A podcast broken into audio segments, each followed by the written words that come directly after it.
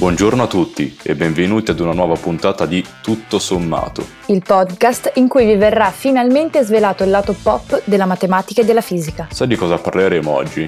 Di uno degli inventori matematici più grandi della storia. Leonardo da Vinci? No, ma ci sai quasi. Geniale come Leonardo da Vinci. Oggi parleremo di Archimede di Siracusa e in particolare delle sue macchine da guerra. Ah, ne ho già sentito parlare, mi sembra. Idea Podcast presenta Tutto sommato, apologia pop della matematica.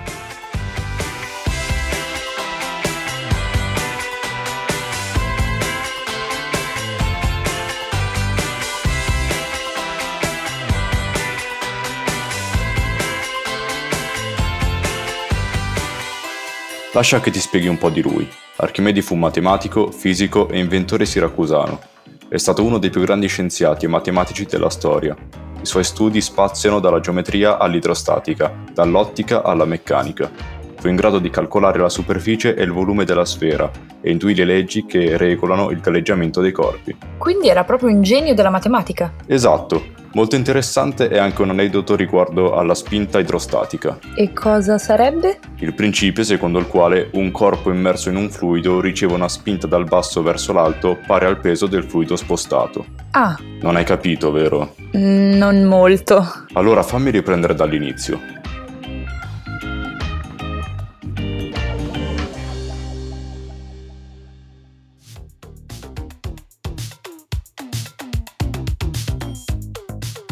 L'aneddoto di Archimede che esce nudo dai bagni pubblici di Siracusa e corre a casa gridando Eureka! Eureka! è tra le poche cose della scienza note anche ai profani.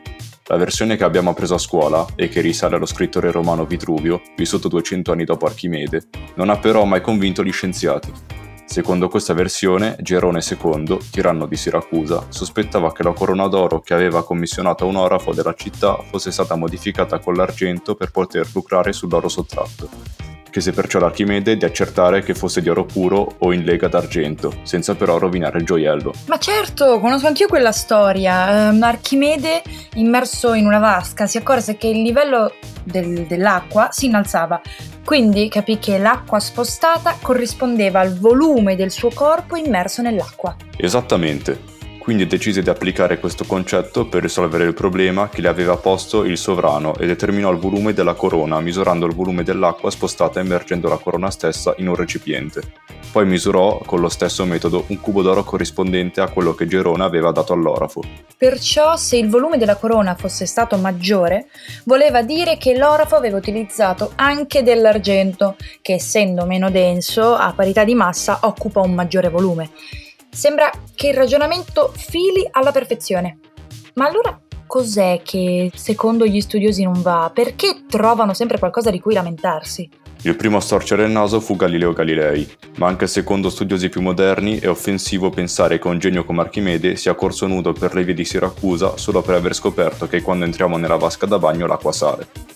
Oltretutto, questa soluzione, nel caso che abbiamo appena raccontato, era inapplicabile con gli strumenti dell'epoca. Infatti, le corone delle quali abbiamo testimonianza archeologica non pesano mai più di un chilogrammo, e in tal caso la differenza del volume d'acqua era dell'ordine di centilitri e sarebbe stata difficilmente rilevabile. Ma allora quella raccontata da Vitruvio è solo una leggenda? Sembrerebbe di no, semplicemente Vitruvio aveva informazioni parziali o le aveva interpretate a suo modo. E quindi come fece Archimede a risolvere il problema di Gerone? Galileo credeva che per risolvere il problema Archimede avesse inventato quella che oggi chiamiamo bilancia idrostatica. Su una bilancia a due bracci immersa nell'acqua mise una libra d'oro e una libra d'argento su ciascuno dei due piatti. Ma cosa cambia dalle bilance normali? E poi se metti una libra d'oro, una libra d'argento, la bilancia dovrebbe essere in equilibrio. Ma questa non è una classica bilancia, infatti non serve a misurare le masse, bensì la densità. Quindi, quando Archimede immerse la bilancia nell'acqua, si accorse che per mettere in equilibrio i due bracci doveva aggiungere 3 dramme d'argento. Ma che unità di misura stai dicendo? Non puoi usare i comunissimi grammi? Hai ragione, ma Galileo utilizza queste per spiegare l'esperimento di Archimede e sono ancora utilizzate in farmacia. Comunque una libra corrisponde circa a 453 grammi e una dramma a circa 4 grammi. Perciò, nonostante la mia discalculia, si può dire che eh, nell'acqua una libra e tre dramme d'argento corrispondono a una libra d'oro? Esatto. Quindi Archimede capì che mettendo su un piatto della bilancia idrostatica la corona che possiamo supporre avesse una massa di 3 libre, cioè circa un chilogrammo, sull'altro piatto doveva posizionare 3 libre e 9 drammi d'argento nel caso in cui la corona fosse effettivamente di oro puro. Ho capito.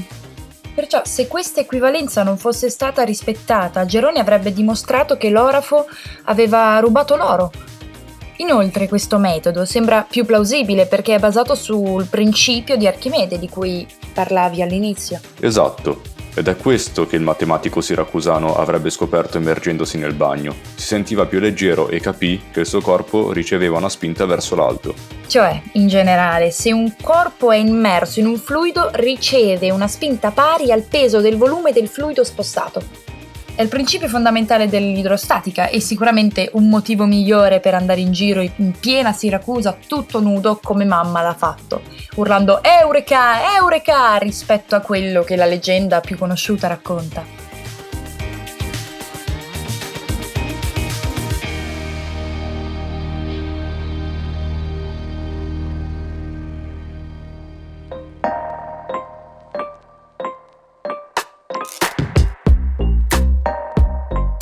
Passiamo ora a raccontare le macchine da guerra. Archimede ne inventò alcune per salvare Siracusa dai Romani. Sfruttò i principi di funzionamento delle leve e ovviamente la sua enorme capacità inventiva. E quali sarebbero queste macchine e perché sono così particolari? Allora, siamo a conoscenza di tre macchine principali. La catapulta, perfezionata da Archimede, con la quale scagliavano enormi pesi per affondare le navi, anche se molto lontane. Massi di spropositata grandezza venivano lanciati dalla sommità delle colline grazie ad appositi sistemi di leve per annientare l'esercito. Quella realizzata da Archimede è la catapulta torsione. Ah, questa la so, questa la so. Allora, la catapulta torsionale, come dice il nome, sfrutta l'elasticità di torsione prodotta dai fasci di fibre elastiche. A questo fine erano usati tendini, crini e anche capelli. Anche gli onagri, un altro tipo di catapulta costruita dai romani, sfruttavano lo stesso principio. Queste armi avevano un braccio che terminava con una fionda contenente il proiettile. L'altra estremità del braccio, invece, era inserita in corde o fibre che venivano torte, fornendo al braccio la forza propulsiva. Il sistema torsionale è assai più efficace del sistema tensionale, ma di contro aumenta la complessità del meccanismo. Un'altra invenzione attribuita ad Archimede è quella degli specchi ustori, grandi lamine concave di bronzo che erano in grado di concentrare raggi solari e bruciare a distanza le navi romane. Figata, allora anche Archimede era un piccolo piromane. Forse sì, anche in questo caso, però, è incerta la veridicità della notizia. L'idea alla base della costruzione degli specchi ustori è quella di usare una superficie riflettente che raggruppa in un punto, detto fuoco, i raggi che raggiungono l'intera area dello specchio. Tutto ciò permetterebbe di incendiare un materiale infiammabile posto esattamente nel fuoco. La forma più semplice degli specchi è un paraboloide di rotazione. Cioè, bisogna far ruotare una parabola attorno al suo asse di simmetria. Inoltre i raggi solari si possono considerare paralleli all'asse della parabola perché il Sole è molto distante da noi e quando questi raggi intersecano lo specchio a forma di paraboloide vengono incanalati nel fuoco. Per quanto abbiamo studiato in classe, la distanza dal fuoco del vertice dipende dalla curvatura della parabola. Quindi se si vuole bruciare un oggetto lontano dallo specchio ustorio, lo specchio deve essere relativamente piatto, cioè la parabola generatrice deve essere molto larga. Capiamo quindi quant'è elaborata la costruzione di questo strumento ed è difficile credere che all'epoca sia stato possibile realizzarlo. Nonostante tutto, come spesso accade, gli studiosi non sono unanimi nell'etichettarlo come pura leggenda. E c'è anche chi, dopo un esperimento, dice di essere riuscito nell'impresa. Una terza celebre macchina bellica attribuita ad Archimede è conosciuta con il nome di Manus Ferrea. Di questa macchina si trova notizia negli scritti di Polibio, Tito Livio e Plutarco.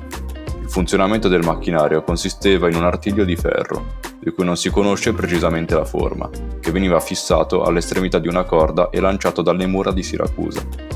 L'artiglio permetteva di agganciare la prua della nave avversaria, di sollevarla e, tirando la corda, di rovesciarla. In effetti i romani utilizzavano le quinquereme, che erano navi a remi poco stabili.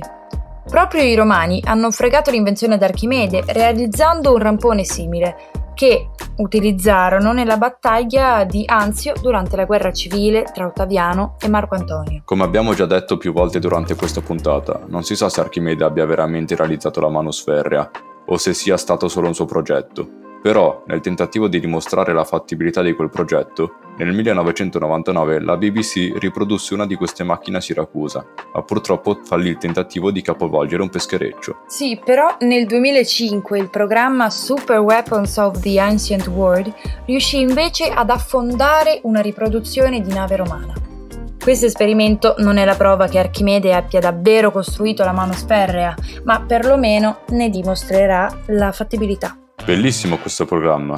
Facciamo anche noi qualche esperimento del genere? Come no, la prossima volta realizziamo uno degli specchi story così riesco a bruciarti i compiti anche dal mio banco. Ma smettila. Va bene, anche per oggi ti ho istruita come si deve. Eccolo il professorone. Vabbè, lasciamo stare. Grazie a tutti per averci ascoltato anche questa settimana. Alla prossima puntata, arrivederci.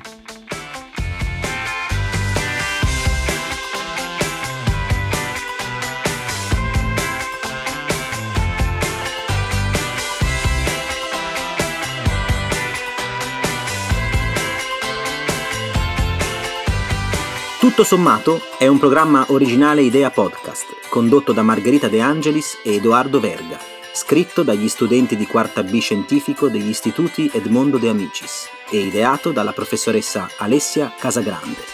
Sound design a cura di Simone Pavan. Tutti i diritti riservati agli istituti Edmondo De Amicis.